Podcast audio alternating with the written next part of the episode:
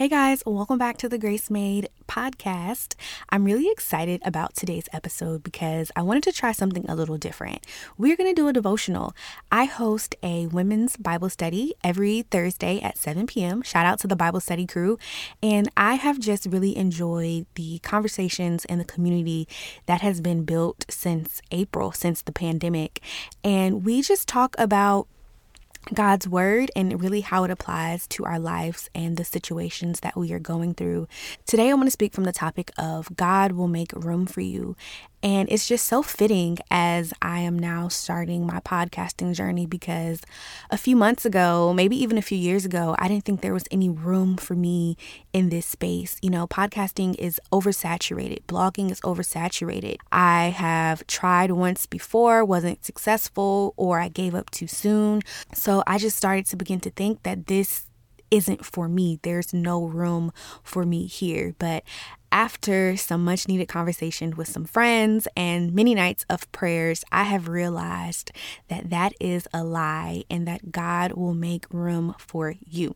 So, we are going to talk about Isaac and how he had some conflicts over some wells.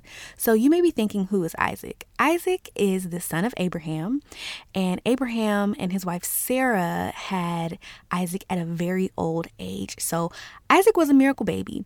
And God told Abraham that the promise would come through Isaac, and that promise was that nations would be blessed through Abraham's and that he would have many offspring. And so Isaac was kind of a big deal when he came into the scene. So now Isaac has his own family. He's married. He just had twin babies. And we see him in the land doing what he does best. He is sowing seeds and working with what God has given him. And the Bible tells us that Isaac was fruitful and God was pleased with him.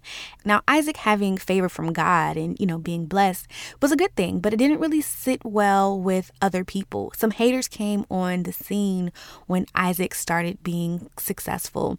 And so, what did they do? haters gonna hate. They put dirt in Isaac's wells.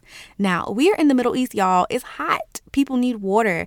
And so that is like the ultimate sign of disrespect to put dirt in somebody's well. Like, come on, bro. We all gotta eat. We all gotta have water.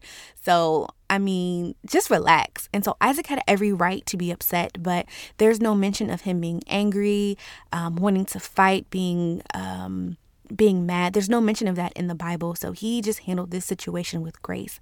So the the guy who was ruling the land at the time was jealous, envious. So he told Isaac that he had to get out. He's like, "Yeah, you got to go."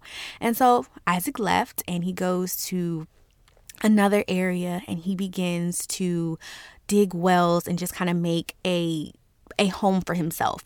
So, the first well that he digs causes problems with people that are already in this land. The herdsmen come and they are like, This is our water, you can't have it.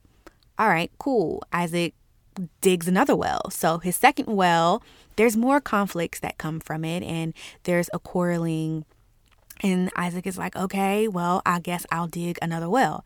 And so the third well, this is this is where it gets good.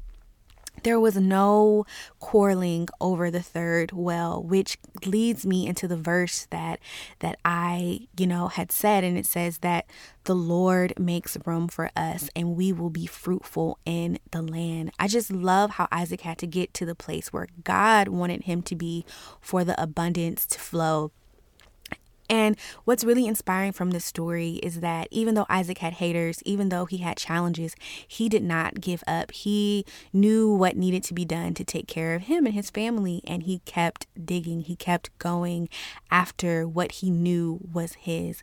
And so this passage just encourages me when I feel like I want to give up, when I feel, you know, even feelings of like jealousy and envy arise when I see other people doing great things in their lane. And I get those thoughts like, oh my gosh, God, like when is it going to be my time? But there's no need to be jealous. There's no need to be envious. There's no need to hate on somebody who's going in their path because just like Isaac, God will make room for me. And I'm confident if He will make room for me, He will make room for you too. So I just wanted to share that message with you. And I hope it inspired you just as much as I did. And you can find the whole story in Genesis chapter 26, verses 12 through 22. I really encourage you to read it on your own time and just see what God has to say for you. Thank you so much for listening to the Grace Made podcast. I really appreciate your ears and your attention of just listening to the craziness that has happened in my life and just the things that God has placed on my heart. If you want more information on the podcast, you can go to gracemade.co slash podcast to find more inspiration and just updates. Again, I'm your host, Stephanie Porter Brown, and I hope you have the most amazing day ever.